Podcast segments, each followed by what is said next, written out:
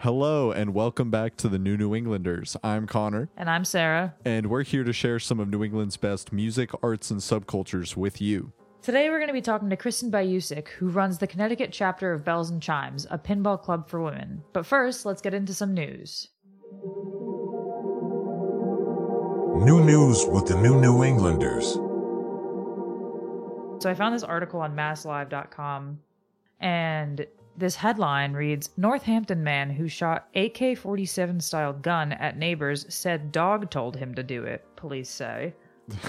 and I sat there and read that, and I was like, what the fuck does that mean?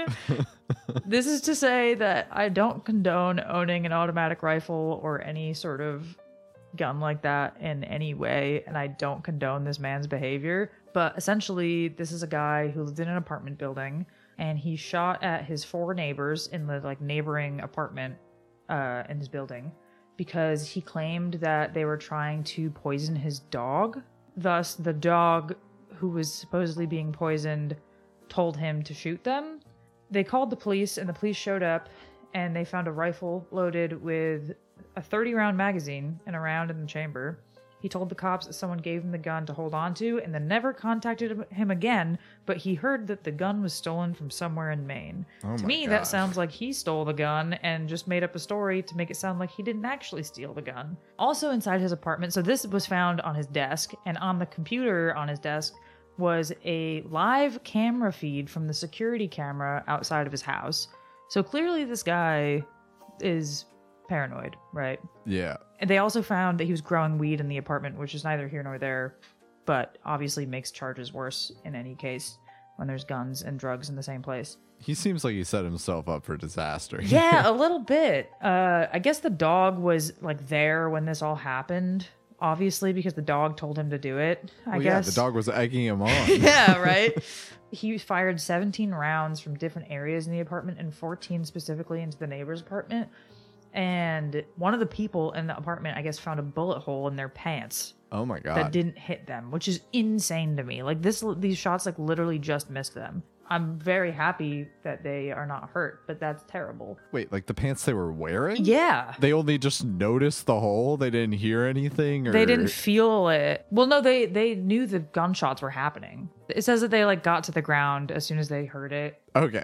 but then like later on found like a hole in their pants. They didn't like realize how close these were to hitting them. He faces like a bunch of counts of different things to do with like having a firearm, discharging a firearm, having drugs and a firearm in the same house, destruction of another person's property, and a few other things. And there was no like follow up to explaining anything about like mental health or anything. I'm sure that there's they haven't gotten that far yet, but clearly there's like something. Your average person doesn't just say, "Yeah, my dog told me to do this." This is like the darkest possible timeline for Mystery Incorporated. like, I don't know, Scoop. Oh you want me to do what? Oh my god, it's like that fucking Scoop the Scooby Doo uh, Blair Witch Really? Project. Which is, for everyone who doesn't know, is a real thing and you should go watch it. It's good. Root the raggy. Root them. They're Oh, so fucked the in me. Oh. It's fucked up, but I ha- I like I laughed at the headline because it's just so outrageous. oh man. But I'm happy that the people who were his neighbors were safe, did not get hurt, and I hope that they can get some sort of peace of mind soon because that sucks. I like that for the most part. We've only covered this sort of uh, criminal activity in happening in Massachusetts. I mean, yeah, I there's obviously bad stuff that happens everywhere. It's most of the news that I have to pilfer through when trying to find news stories for this podcast is murders, car accidents, and other crime that's just terrible. But only in Massachusetts do I find them being like weird and kind of funny. Massachusetts is like kind of the Florida of New England, in a way. That's a huge claim. We're gonna get hate for that one. But I Who? What other state I is guess more Florida? I mean maybe New Hampshire. that's a good point. Yeah. Even Maine. Yeah, Massachusetts, like I said, is the only one where I like hear these like outlandish headlines frequently. Anyways, Moving on. this is a little bit old news. In a way, this is very old news. but I recently learned as a resident of New London, Connecticut, that New London, Connecticut is one half the home to America's oldest football rivalry. Every Thanksgiving for the past 148 years. Oh God. Right? So the first the first game took place in 1875 and for the past 148 years, New London High School has played a Thanksgiving Day football game against Norwich Free Academy in obviously Norwich, Connecticut, about 15 miles to the north. Right. The overall record over the course of these 148 years is 77 Norwich, 63 New London, and 11 ties. Whoa. Yeah. That's like pretty even. So this is a big deal for them. Oh, it's a huge deal, apparently. This is like a major event in either school that hosts it, but also just like in Southern Connecticut in general. This is like a big deal. I also wanted to say, though, when I was looking into this, what I noticed was when you start to look at the oldest football rivalries in the United States, all of which are between high schools for the most part, the vast majority of them are located within New England Oh. there's ones happening between uh, a school in Andover, Massachusetts, versus one in Exeter, New Hampshire. Throwback to Exeter, the alien town. That's true, yeah.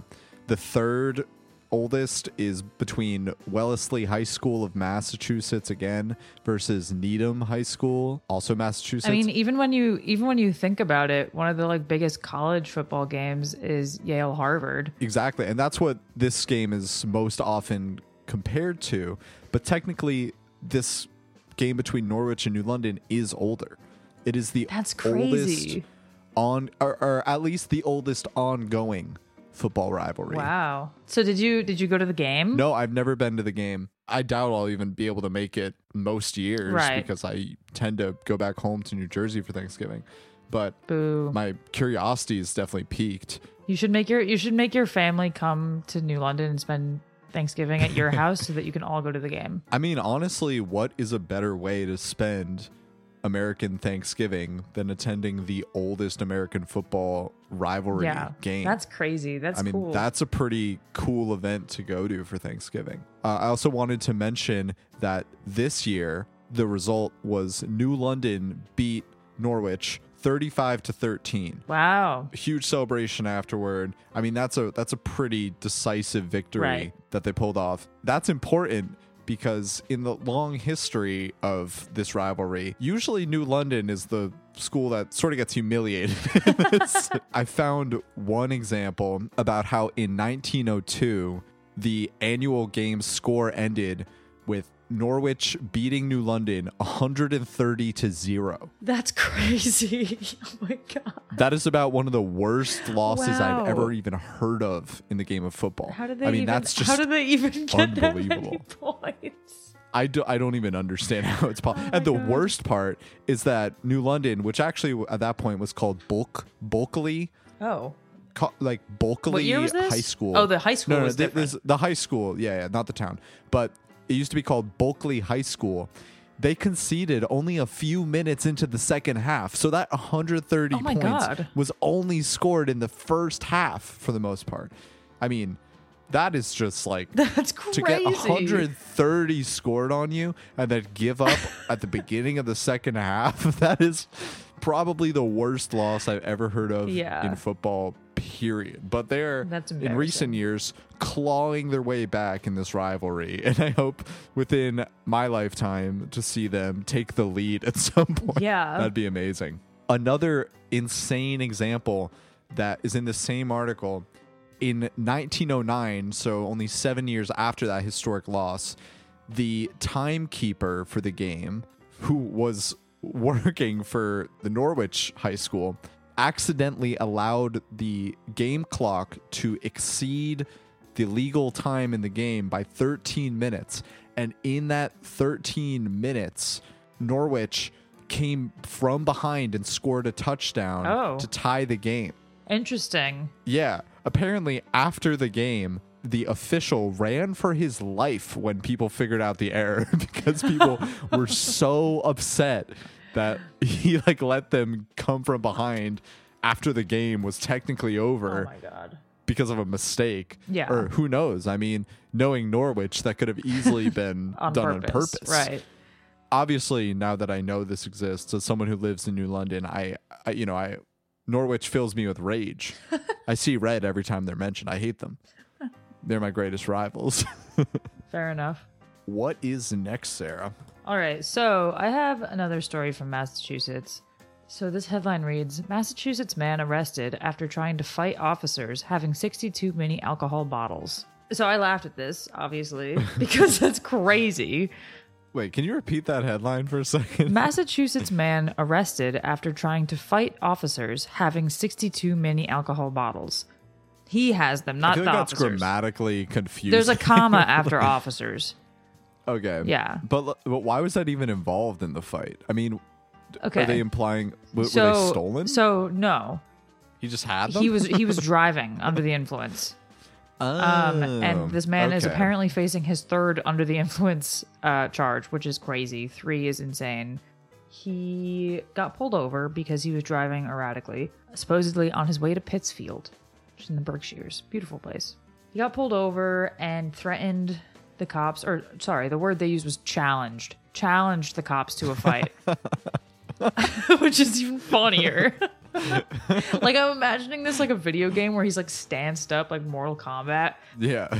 you know, or Street Fighter, like any fighting game where you're just like stanced and you're like ready to punch. it's like worded more politely than threatening. Yeah. Right. Like, Yeah. but he had 62 mini bottles of alcohol in the car.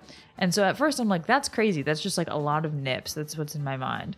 And then they have a photo. And in the photo, there is a sleeve of Smirnoff nips. There are six empty Smirnoff nips next to the sleeve. There are four full bottles or four full nips of Fireball next to the empty Smirnoff bottles. Oh my A god. full sleeve of Fireball nips. Um, and then there are 32 empty nips of Fireball underneath that, and then four extra 100 mil- milliliter bottles of Fireball next to those. So this man is just drinking so much Fireball. And like, Do you remember what I was just saying about Massachusetts being the Florida? I mean, come on, this is a demon. this is like Ah, it's crazy because at this point, it's like, just buy a bottle, dude. Like, just buy a whole bottle if you're gonna. maybe like, he prefers the fake fireball. Maybe he prefers the malt liquor version. Right. I get why started the whole lawsuit. buy nips. I understand the reasoning behind it, like being able to drink sneakily and whatever. But clearly, this guy is like drinking them in the car. Or, I mean, maybe he's not drinking them in the car. Maybe he's just discarding them in the car. But like, it's still crazy to me that he wouldn't ever get bigger ones. Obviously, they probably couldn't test when these were drank. Like, it's possible that he didn't drink them all in one night. But the thought of him drinking them all in one night is like really funny to I me. don't think that has to kill you. That- there's no way that anyone could no, survive. I don't think 32. Like, yeah, I think you'd be 32 fireball nips You'd be you'd be like fucked up after a sleeve pretty hard. It'd be like when acid in a cartoon burns a hole through the floor. Right. Like That'd be that happening to your stomach Yeah. lining. Yeah, Yeah. That's just not. yeah, because you're literally drinking fake fireball. I feel like this has just proved my thesis about Massachusetts. But yeah, we're definitely gonna share this photo because it's it's so funny. Like when I when I saw the headline, I was like, oh, I gotta read this, and then I scrolled down, I like burst out fucking laughing. I always love the photos that like cops take of when they like find evidence and they like put it out on a table. And the funniest is when it's like they like take weed from someone and it's just like a little baggie of weed in like a bowl and they're like so proud of it. And so like this is just as funny because I could just imagine them standing there having to like place each bottle next to each other and like line them all up. he also opts for the flavored Smirnoff every once in a while when I guess he's just totally sick of Fireball. Yeah, yeah. I don't know what flavor it is. I couldn't discern it from the packaging. It almost looks like root beer flavor. Right, that's what I was thinking based on the graphic, but I was like, is that a flavor? I don't know.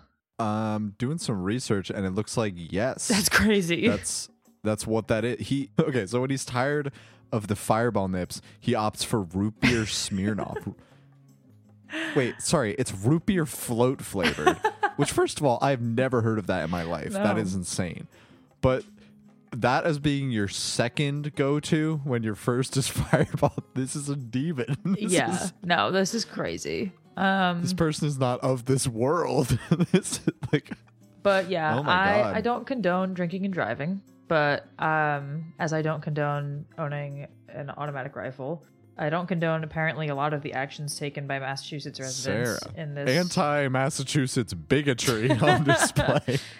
The reason I found the dog article with the gun is because in this article, when you're like reading it, you know how they'll have like read more and there'll be like a link to another article. There's a link to that one. And I read it and I was like, what the hell? like I was like, I was in the middle of my article and I was like, wait, hello? Algorithmically, it's a perfect like, oh, if you liked that, then you're gonna love this. Yeah. I'm definitely glad. percent right. Definitely glad that they you know got the guy and that somebody called it in because it's super um dangerous. But also linked in the article is the police's statement that they made on facebook because you know how like police stations will post on facebook about arrests and stuff that they make which is insane to me. The comments are uh in line with my thoughts. Wouldn't it be cheaper to buy one bigger bottle? Pretty thirsty. Good job. At least you got him in time before something happened. Gotta love that fireball and then it's just a bunch of people being bootlickers otherwise. But I love how the first instinct is it's just like to see this image and to think of like there has to be a cheaper way to do this. There's got to be Oh a more God. spendthrift savvy way. yeah, somebody said Pittsfield people. I tell you, Someone else said his booty must be spicy the next day. What the hell? Um, another comment: his liver, hell his liver must be on his last legs. Fireball hangovers. He must feel like he got run over by a train. This photo makes me want to vomit. This photo makes me glad I quit drinking. Definitely an agreeable sentiment. Yeah, I cannot get over that the the second place Bev is root beer Smirnoff. I know. root, be- root beer float Smirnoff. yeah. Man. this person is drinking like an 11 year old. oh my gosh. All right, so my next piece of news is a Vermont story and also a Massachusetts story. Okay. but mostly it is the talk of the whole world as far as those who listen to alternative or indie music. This year's Spotify Wrapped, which has obviously become a major cultural event in a lot of ways, two New England cities were represented more than uh, many other places as being hotspots of alternative music behavior, those being Burlington, Vermont, and Cambridge, Massachusetts. Burlington, Cambridge, and then also Berkeley, California are sort of the Bermuda Triangle of, I guess, alternative music in general. What it was is there was a part of the Spotify Wrapped that was called My Sound Town, and it assigned you a city based off of your taste. And the cities that came up for a lot of people were more specific than a New York or a Boston or anywhere else. For some reason, they went with highly sort of like niche, smaller towns. Yeah, I saw some that were like weird. I saw some that were like Flagstaff, Arizona. Right. Yeah. But for some reason, a lot of people ended up with Burlington and Cambridge. Burlington specifically was a really big one, and especially amongst our friends and the people we know. I mean, I personally was assigned Burlington So was as I. my sound town Our- and my wrapped. Right. If you remember our, our old guests on our Halloween episode, all five of us got it. So that says something. It really does, especially because what I've read is that Burlington was only assigned to 0.6% of users. That's crazy. it is crazy. It's just It that just shows how we like run in those circles, I guess. exactly. It was just everyone with a very specific taste in music and I guess what you could call it is like the popular alternative Sure. releases of the year uh, were all lumped together in Burlington specifically, but also Cambridge, Mass and Berkeley. Yep.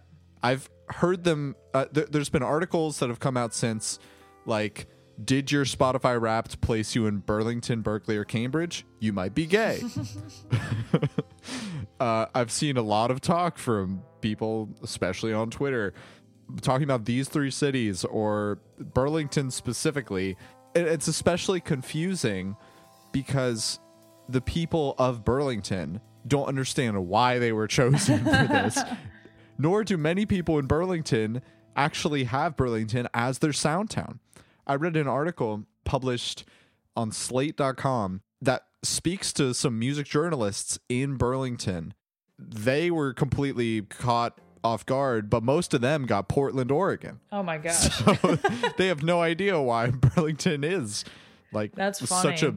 massive location like as far as Well, like you know, our music scene. in my mind it makes sense because it's like the like stereotypical crunchy granola city right sure. but but maybe it's that the people there are actually not acting and they're, they're even more hipster than we thought i guess maybe you could say because they're getting portland i don't know it's also i find it really funny because i was thinking about this so all five of us meaning me you ethan john liam got burlington vermont and a thing that we've done for the past couple years, I think, is that we took all of our top 100 songs and put them into a playlist of 500 songs. And our music tastes vary wildly. Not super wildly, like a lot of them are in line with each other, but we listen to a large variety of artists that, that aren't the same. For instance, this year we only had like five or six overlap songs, which is kind of crazy to think about because obviously there was a lot of like big, good music that came out this year. But for the most part, we listen to a pretty wide variety of artists and genres. Yet still, enough of those artists and genres fit into this like niche grouping of Burlington, Vermont. And it's even crazier that you say only 0.6% of users got it. Like that makes it even more wild to me. Yeah. I wanted to also shout out that Charli XCX tweeted next album defo giving berkeley but for now i guess i'm a burlington girl through and through and then posted her result that being that she was assigned burlington usa as her sound town and specifically because she listened to a lot of the velvet underground and nico What? which yeah that surprised me a little bit too but Damn. Uh, Spotify is trying to put us all in like some sort of like indie rock commune in Burlington, Clearly. which I mean, obviously is something that could exist easily. Sure. Like, I think there's really something to it, but the first thing that came to mind for me with all of this hubbub about Burlington was when a couple years back, a lot of people, specifically from this exact same sort of listening demographic, were assigned their top genre of the year as escape room, which is something that oh, I remember that. no one had ever heard of Right. and doesn't really exist. It was so Spotify are constantly sort of inventing new genre niches and things like this for their Spotify wrapped or for their algorithm to, you know, assign users like into niches to like, you know, fit their profile and their taste and what are we going to feed them next. But then they end up coming up with like random assignments like escape room, something that doesn't yeah, I actually remember mean anything. I remember bubble grunge being a big one, which Yeah. I think after that came out, it had already been a genre, but it wasn't like one that was talked about. If I remember correctly, I think I looked into that last year because that was last year's Wrapped. I'm pretty sure. exactly. But every, a bunch of people, and myself included, got like bubble grunge as one of our top genres, and everyone was like, "What the fuck is that?" you know, part of me thinks that this is all just us falling for the very intentional, you know, like this is intentionally trying to build up more people talking about the wrapped Right. by just giving something that's a little confounding or weird. Sure, it's like a And weird then so marketing everybody- scheme. Exactly. Yeah. Like we're we're maybe just falling for a marketing scheme. But at the same time, well, you know, I'm I'm kind of just I'm glad then that they also managed to shout out Burlington and Cambridge, which are both important music scenes within Right. New England and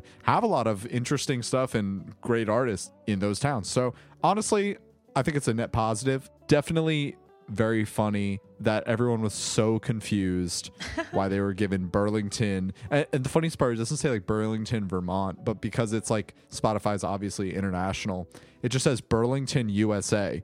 So tons of people from like Europe were also getting Burlington, USA because they listened to like Charli XCX and Bob Dylan. and then they were like, what the hell is a Burlington?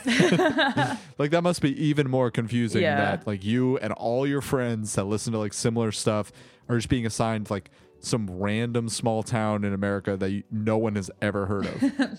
but yeah, I appreciate the call out Yeah. from Spotify this year. I mean, kind of a bogus company, but right. still nice to call out New England music scenes. Along uh, those lines, Conner had the really great idea of creating a New England Wrapped for 2023. And I took it upon myself to start that, and hopefully will be out before the end of the year. Um, and the idea is just, you know, to spotlight a bunch of New England music that was released this year, like artists from New England. And it so far has proven to be pretty fun to do.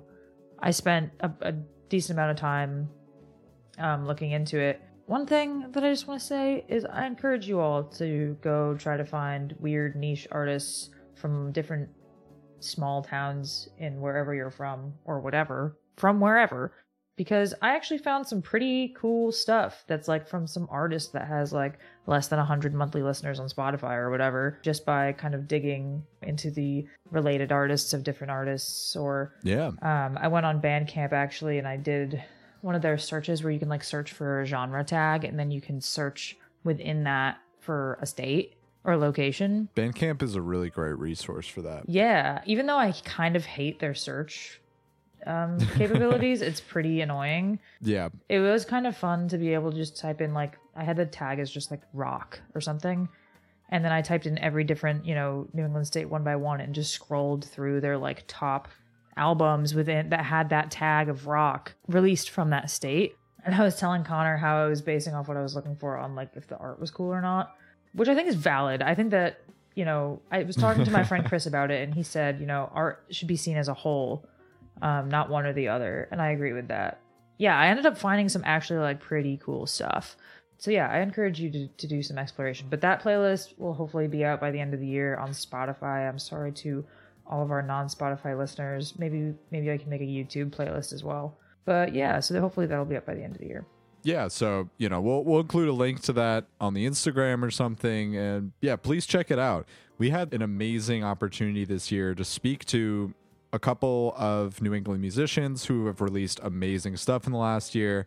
We have friends from all around that have also put out like amazing music in the last year. Do your best to like find and support whatever local musicians maybe in your area. Just like Sarah said, Bandcamp is like a super useful website as far as narrowing down people's location and just what's coming out in towns next to you. I don't I don't really know what else I would use other than Bandcamp as far as like you can just like you said like look up genre and then just plug in your hometown and oh man, there's all this stuff that's coming out. I'm sure that like rate your music might work in a similar way, or Last FM. Yeah, maybe. Last FM might have a similar search, but I was just using Bandcamp because it was just what I thought at first. Um, Yep. but But yeah, do some digging, check out the playlist because we're gonna we're gonna have some absolute bangers in there. oh yeah, Big year for New England music. oh yeah. Okay, well, my last news story today is a wholesome one, opposing my two kind of chaotic evil stories from Massachusetts. So my story comes from Maine, and this is I want to say the opposite of the once again chaotic evil that is SantaCon in New York City. For those of you who don't know what SantaCon is, essentially just a bunch of drunk people coming into to the city for one day dressed as Santa and just like getting drunk and being annoying and causing a ruckus. And it's always like complained about constantly all over the internet. All I see is people complaining about these drunk tourists. This is a national phenomenon too. People, SantaCon is a pretty universally hated event by anyone that isn't they themselves a Santa. yeah, it's um you have to be a specific type of bad person to want to be involved in SantaCon, I think. I think if I had a friend that said I'm going to go to SantaCon like dressed as Santa, I would be like, "Yeah, we're not friends anymore." Um because that is just it's crazy. Anyway, this is the opposite of that. This is people dressing as Santa, but instead of going to New York City and just getting drunk and being annoying, they're skiing down a mountain and raising money for an education charity. And I think that that is extremely wholesome. So I guess this is an annual event that's been happening for over 20 years, and this year around 300 people dressed in full the full Santa garb, like the whole outfit, the beard, the hat, everything, and skied at this uh, ski resort in Western Maine called Sunday River. And I guess they raised over eight thousand dollars for River Fund Maine, which is an education charity in Maine. And there's some pictures and like a little video of it, and it honestly looks like the most like wholesome thing ever. There's a Grinch thrown in there. People who decide to dress up as Santas for SantaCon should take note that there's a better better way to spend their time in a more useful way. Well, that's all we have for the news today, so let's get to our interview with Kristen.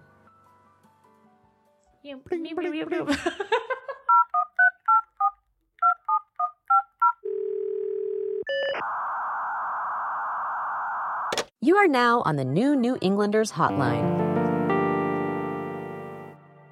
Thanks, Kristen, for joining us today. Do you want to introduce yourself a little and tell us a little bit about yourself? Sure. Uh, I'm Kristen Bayusik. I'm thinking uh, the claim to fame here is heading up Connecticut Belles and Chimes, um, which is a worldwide um, women's pinball organization. There's different chapters, primarily across the country in the US, but also in New Zealand, the UK, other countries as well. And it's just a way for to get more women uh, and people in general into pinball, doing tournaments, leagues, things like that. Definitely very active in the Connecticut and New England pinball community in general, trying to play as many tournaments as possible. And uh, Sarah's definitely been in, involved in a bunch of them as well. I've definitely fallen off these last few months, but trying to save money lately. But I want to get back into it in the new year. Awesome. What I'm most curious about right now is how did you personally get involved with pinball? What was your the thing that started you down this road? And how did you specifically find that you wanted to become involved with belles and chimes? So I wasn't I didn't really have anybody. A lot of people I know, you know, had games that they played in arcades as a kid or they had places that they hung out uh, growing up. I didn't really have anything like that. I mean, I definitely played pinball, um, you know, more than once as a kid, but it wasn't really around that much in my life. So I didn't really get heavily involved until Barcade uh, in New Haven actually started getting some games in. And we had already been going there for happy hours. But once they had pinball, it was like kind of got the bug bit and started to just find more places, I'm I'm also the admin for the Pinball Map app in Connecticut. Whoa. So, which is a fun app. So you can basically look wherever you are and look at what places have pinball machines active around. So all kinds of places like arcades, bowling alleys, bars, things like that. Um, so just trying to find more places and then eventually playing competitively and, and getting involved in that. But I think we started coming to the Sanctum in Meriden, which is where I play p- pretty regularly. Um, it is uh, a private collection that opens up to the public once a week on Mondays in Meriden. and they have a league, but it probably took me about a year. I started coming with my now husband, and it probably took us about, I don't know, maybe not even a year, but it took us a little while to start coming until we started joining their league. And then now it's just been crazy with getting involved in competitive pinball, running tournaments, um, organizing other events, and participating in league. Right, right. So you mentioned for a second there the Sanctum in Connecticut, and I've had the luxury of having been there once, and I had a great time. But can you tell our listeners a little more about the Sanctum in general? Absolutely, it's um, it's a collective of different folks, um, a couple key folks from the area who've been involved with pinball for a very long time. The games range from, you know, like the old electrical mechanical games to, you know, brand new. Uh, they just got a Big Lebowski um, that they posted about. So great collection, um, tournaments every week, and it's just a really great positive environment. Um, people are really nice there. You don't find any bad sports. Just a, a really great, welcoming group of people there. And another thing that is interesting about the Sanctum is that they are home to the 24 hour final battle, which is a 24 hour pinball tournament that takes place. It's actually technically 25 hours, I guess, because it's always on daylight savings time in November. But 24 hour pinball straight, it's a lot. I've played in it two years so far and I will definitely keep playing as long as I can. its uh, entrance is a lottery. So it's fun. It keeps it fair to everybody to get in, and it's a lot of fun. I always encourage people to try it once and see if you like it. And um, yeah, it's it's it's great. Cool. Maybe 2024 will be my year that I attempt the 24 hour. I'm You just so I'm just so afraid of it. The staying awake part was not the hardest part, but definitely playing quality pinball was a little bit Yeah. harder. yeah. You know, this is where my insomnia shines. So I also wanted to um mention too because you were just talking, you know, about the Sanctum and like that's basically one of the only places that I've really played much since I started and just wanted to shout it out from my end too that it's a place that kind of like came to me in a time where I needed a third space and you know a lot of those don't exist anymore. I've met a lot of people and made a lot of friends, Kristen included, through playing and it's just a really awesome third place to go that isn't, you know, home or work. I like that way of describing it as the third place. I think uh, I think we've got a couple pinball places that are that are the third place for me and my husband. We also play uh, Western Mass Pinball Club is uh, about an hour from from where I live in Meriden. It's in Palmer, Massachusetts, and very similar vibe. Really, just a, a similar sanctum setup, uh, but a little bit farther north. Great crew there, more great games and tournaments, all different kinds of formats. So it's great. They've got people who wanna who run tournaments, always trying to always always down to try something new. There's a, a couple formats that are a little quirky. Um, one is called Critical Hit, and uh, I've never played Magic the Gathering, so I'm probably describing it poorly. But you get cards that give you certain abilities, and and you play in a tournament, but it's it's these cards give you uh, certain advantages or disadvantages. I've only That's played it once, but it's uh it's an interesting format. So I, I'm really interested in doing more quirky things like that, trying new things, and always getting a good group of people. That's awesome. So obviously, you both of you, krista and Sarah, you're both fully immersed in the pinball competitive sphere and just the world of competitive pinball. As someone who knows very little about how a pinball competition would even happen, could you give me just a crash course on what two people competing in pinball looks like? Very intense. Um, it's a lot of fun. I mean, it's. I, I think it depends on the people who are playing. Some people have. Uh, some people get more into it.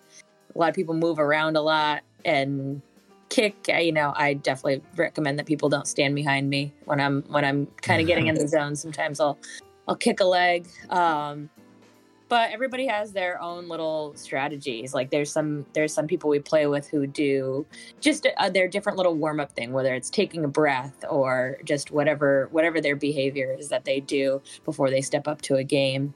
But it's it should be always fun, and I think sometimes you you know I've played in a couple events where there's some people who are bad sports. They're you know not not super fun to play with, but I would say the vast majority of the events that I play in, it's a lot of good people who just we're all here to have fun. It's like Sarah said, it's our it's our third place. This is our place. Yeah. It's not home or work, and it's we're all here to have fun. So as far as organizing stuff, um, there is the IFPA, which is the International Flipper Pinball Association.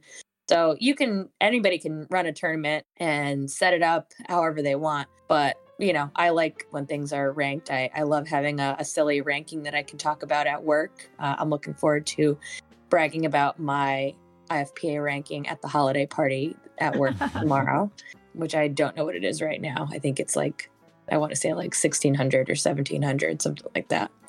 But um, so setting it up through there, getting, you know, getting ranks it's it's not difficult but there's a surprising amount of administrative work. Um, there's a little bit of marketing that goes into it too. I love making fun flyers for events. Um, i have friends i'm not great at making trophies but i have friends who do. I play a lot with the boston belles and chimes and they are definitely some of the best trophy makers i have seen. They're very Mhm. crafty.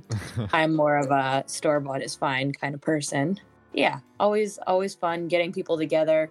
And i find a lot of times like if you build it they will come. If you if you host something you'll probably get people coming out to it. I'm always pleasantly surprised with the turnouts that i've had at events i've run or events i've gone to and been really excited about so.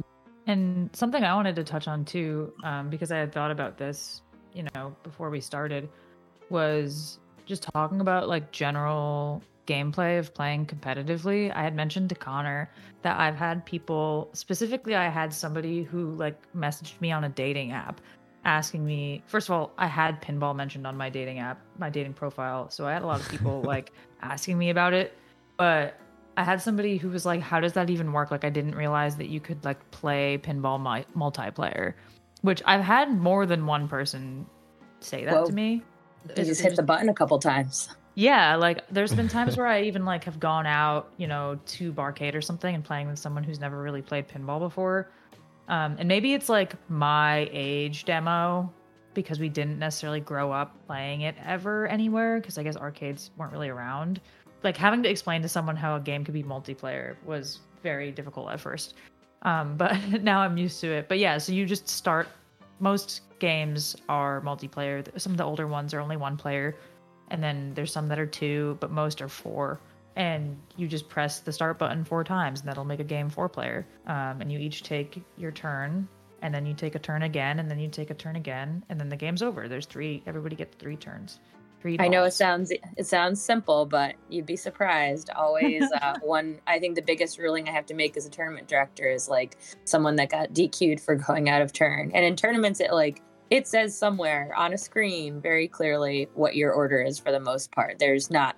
There's some tournaments where you do you know change. You do get to pick the order, but for the most part, it's going to be written somewhere. But I'm always surprised when people are like playing out of turn. The other one is playing extra balls in tournament mode. You know, if you're playing at a bar and your game gives you an extra ball, it's always good to play it because you're paying for those games. But if you're in playing in a tournament, uh, usually we won't play an extra ball just to keep it fair for everybody. So that's the other that's the other big ruling, which I'm I'm grateful for. That's been a new a new challenge over the last year is actually directing tournaments, um, making rulings, most of them are, are pretty simple um, and there's so many resources out there there's discord channels and slack channels of people who are awake all the time somehow and happy to weigh in on your particular predicament. So and there's there's well like the ifpa has their has their specific rules about most situations so it's fun. There's definitely a lot of people who take it very seriously and um, sometimes the stakes are pretty high in, in really big events. Thankfully mine are definitely feel very casual and i think uh, it's it's pretty clear that fun is the ultimate goal here And another thing too, like especially talking about the tournaments that are played at the Sanctum every week or at Western Mass, these tournaments are open to anyone. Like you don't have to be a part of a league to be in just like the casual tournaments. We do have leagues which anyone also could join at any skill level, but the tournaments can be anyone. You can show up to the Sanctum one week and sign up for the tournament and just be in it no matter what your skill level is. And I honestly encouraged like my friends to do it because it's just first of all, it kind of teaches you the competitive side of it a little bit more and kind of shows you really how to play each individual game when you're playing. And it made me a better player. I mean, the first week I went, I don't think I participated in the tournament. Maybe I did. I don't remember. But the second week I went was the first week of league, and our friend Chris Point had, you know, introduced me to everyone. And on that second week, everyone was like, So, Sarah, like, are you going to join league? And I was like, "Oh man, I don't know." And then Jim Jim offered to let me play the first week and see how I liked it. Jim is, you know, one of the owners of the club. And I was like, "You know what? I'm going to start doing this." And then I did. And it was fun. Even though I wasn't like that good at it, it still like it taught me a lot that first league season that I did. yeah it's it's definitely way different than just going out and playing in a bar and and learning how to play it i also say it's where else can you go to make friends as an adult and meet new people as an adult. Right. um, it's a very wide range of, of folks with different backgrounds all different ages. Um, i think the kids that play it's really amazing. I think playing with some of those kids who are way better than me and they haven't been playing very long or it's it's pretty amazing. I think one of the the top ranked players is definitely I, I think quite a few of the top ranked players right now are definitely under 21 also under 18 too so Yeah, I think that it's the one place that I've really made friends after graduating college because like I'm not really making friends at work yeah um, yeah you know it's like that's one of the main places i go so it's it's pretty cool Yeah. to have that space to do that and like as kristen said people of all ages like it's funny when I've brought, you know, other people, they're like, you're hanging out with someone who's like, could be your dad or your grandpa. And I'm like, yeah, and they're cool as fuck. That's why. Like, Anyone could be anyone's grandpa. Let's get over it. fair Yeah. enough. So speaking of making space, I feel like that probably relates pretty directly to specifically belles and chimes as far as making a space specifically for women within this niche. How did you find that that was something that you wanted to be involved in or that that was like a goal that you also shared?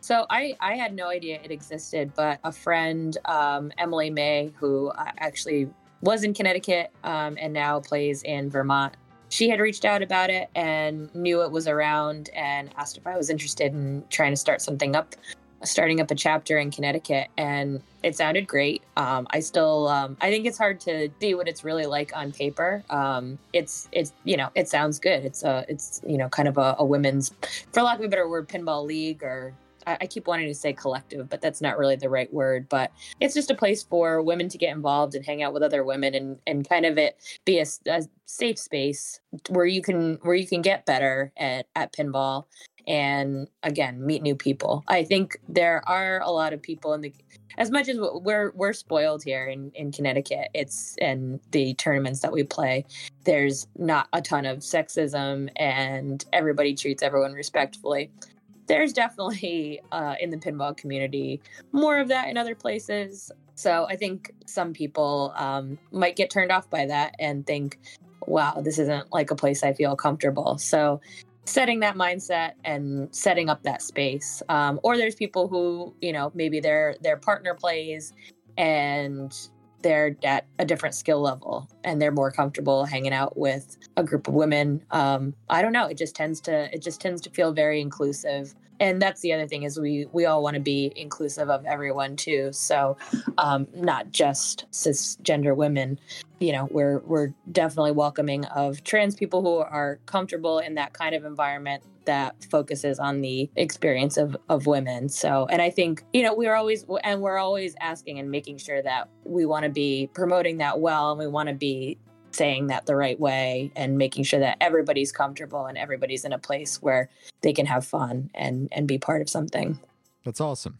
I feel like I've only ever heard such positive things, especially about the local pinball community. And like I said earlier, I've been to the Sanctum once, but ever since that moment, I've I've been like trying to get back into, you know, to see more of this little world because I was the type of person I had no idea until Sarah got involved with this that anyone was super competitive about pinball or that that was an option of something to be like super interested in.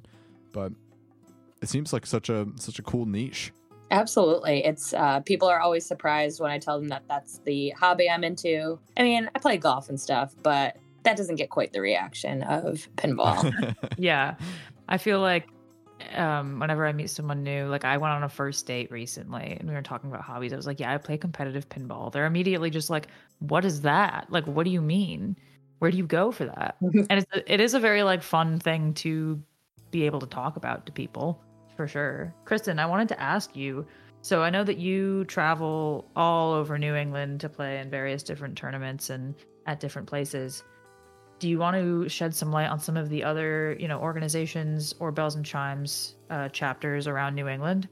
Absolutely. Um, I, so we we Connecticut, um, and there's you know there's quite a few of the of the core members here. We collaborate a lot with the Boston Belles and Chimes, and they're really the once I started getting into and knew what belles and chimes was, the one of their tournaments was the first one I played, and it was awesome. I had so much fun, and it was well run and well organized and I had a blast. So we collaborate with them, trying to do do events to met together and co-promote.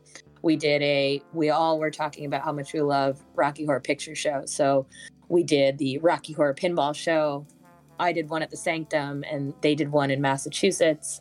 So we're always trying to help each other. Um, but there's, I, I believe, there's a chapter in every every state in New England. I think most states in the U.S. Um, we're actually working on the uh, getting ready for the state championships, which will happen in January, which I think Sarah you will probably qualify for. I'll have to double check, but That'd I be think you crazy should be I haven't I haven't been in a few months really consistently. So So it's know. overlap. Could So it ends up because there's so much pinball in a small area. There's so many people that qualify in different states and making the decision of where am I going to play. So um, definitely, we I I'd like to go to New York's events a lot, and New Hampshire does a lot. Rhode Island, Providence. Um, there's it's just fun playing in other people's events and seeing how they do things, getting ideas, and just uh, just having a good time.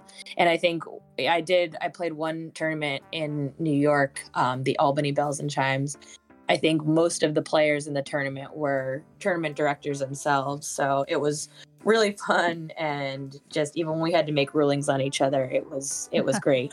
And seeing other, you know, seeing other fun venues like that was at a place called the Excelsior Pub in Albany. And it, if I lived there, I would be that that would be my regular bar. It was just a friendly little place with four or five games and great tap list, food, and exploring different areas. Um, the Rochester Belles and Chimes did an event over the summer solstice last year, and I'd never been to Rochester, but I figured here's an opportunity to go visit a place I've never been, and I loved it. Rochester's great. Definitely an excuse to travel and and check out new places, and it's and like in kind of a safe way too. Like especially if like you're on your own, it's like here's a here's a reason I have to go here and and check out this place and hang out with these new people. Right. I feel like that's one of the best things that can come out of a hobby or a passion, finding interconnectivity between people, For sure. especially within your home state or something. Absolutely. Yeah. I have another question, which is what would you consider one of your favorite or I, I don't know how how far this list could go, but like top pinball machines. Oh, that's like always a question. Um, it's hard to say. Um, I I think the first game I started playing, like since I've been playing as an adult, was Addams Family, and that is always going to be my favorite. Unfortunately, for whatever reason, even though it's one of the most produced games, it costs so much money. The resale value is crazy, like Hmm. ten thousand dollars for a game that came out in like nineteen ninety Oh one my yeah, um that's like not even that bad a price honestly like they go for so much more but got a couple games at home. Um one of them is batman 66 so like the the adam west batman but it's a, a new game that came out in 2019 that was one of the that was like the new uh the new games.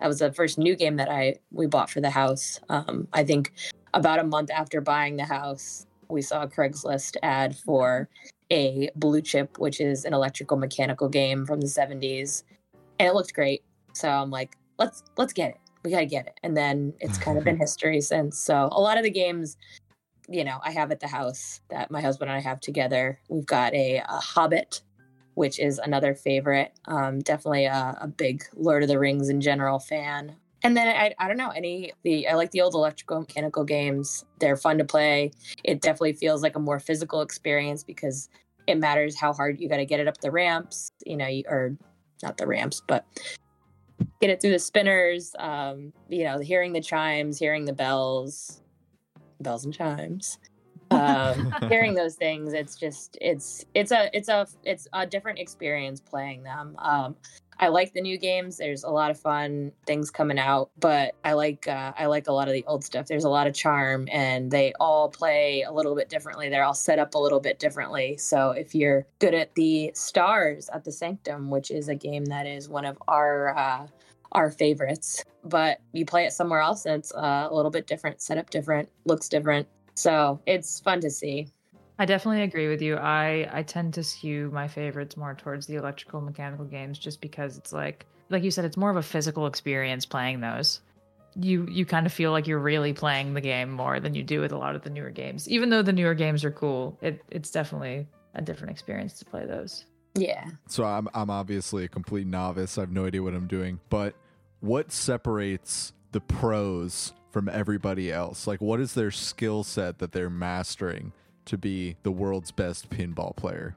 That's a really good question. I mean, sometimes I don't know. I mean, I watch people play, and I think a lot of people know the games. I, I admittedly don't study a lot of the games. I just, you know, I'm I'm more of a of a learner by doing. So no, I don't watch the. You know, I don't. I, I watching videos is fun, but it's it doesn't always for me. It doesn't translate to how I play. So I think part of it is kind of knowing the rules, trying to trying to look at that. Again, I don't I personally don't do that. I should, probably should be better. It's it's why I'm not a very good uh, commentator because I uh, I never know what to say, and um, I don't always know the rules that I can just feel comfortable spouting out or guessing what people are trying to go for with shots. But um, I think practicing definitely helps if you if you have the ability to have games locally and especially have a variety of local games that you can play. I mean, there's so many people who play at the Sanctum who, when you get the state championships, you do have an opportunity to go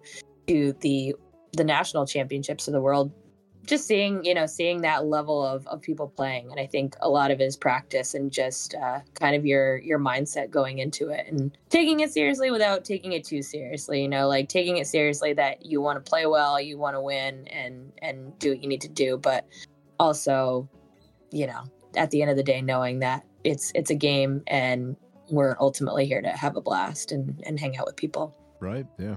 I think that some of our um, best players are also some of the like best sports that we have at the Sanctum. yeah there's so many people and that's and that's part of it is like learning from these people and uh, most i think a lot of good players that are that are around here are always happy to share tips or you know tell them you know just talk about what what they're doing and sometimes they don't even know. Sometimes they just yeah i'm just playing and that's and that's their strategy in itself All right. Well, thank you, Kristen, for doing this. It's been a pleasure having you on. I'm glad that we could finally get someone from the pinball community on here because it's kind of been, you know, that was my first idea when we started this podcast. But happy yeah, to be here and hope to see you both more and uh and playing with y'all Yeah. Same yeah. here. You want to real quick plug the Belles and Chimes socials? Absolutely. So um, we are CT Bell. I think we're CT Belles on everything, actually, on Instagram, Facebook. Working on a website eventually for the folks that are not on Facebook, but we have um, an email blast. So when people come out to tournaments, I always tell people to sign up for that. But CT Belles on Instagram is probably your best bet for all of our happenings. You'll get to see what tournaments are coming up and uh, what tournaments that we are going to in in other places. So And is that bells ending in es? Yes, it is C T B E L L E S. Awesome. Well, thank you again, Kirsten. Yeah, thanks for having me. Bye. Thanks again to Kristen for joining us and discussing pinball with us. I've learned a lot. now it's time for a couple upcoming events. What do you got, Sarah? Um, I actually don't have any upcoming events this week. Besides that, you know, the rest of the year-end holidays are coming up, and I hope that you all, for those of you who celebrate it, have a good Christmas. I think that this episode will probably be out after Hanukkah's already over, but for those of you who celebrate it, I hope you had a good Hanukkah. And any other, you know, winter holidays that you may celebrate, I hope you enjoy them. And I hope you have a good New Year's, and we'll see you in the new year. And I just want to say I'm very thankful for everyone who has listened to our podcast so far. Um, I didn't think that I would actually ever start it. And I guess here we are. We're doing it. Me and Conner did it this year. So thank you. Yeah, thank you to anyone who's supported us or listened in any way. Uh, it's been it's been so much fun for us to interview some amazing people and learn a lot about this region that we love so dearly. And uh, yeah, this is this is our last episode for the year, so we'll see you again in 2024. Woohoo!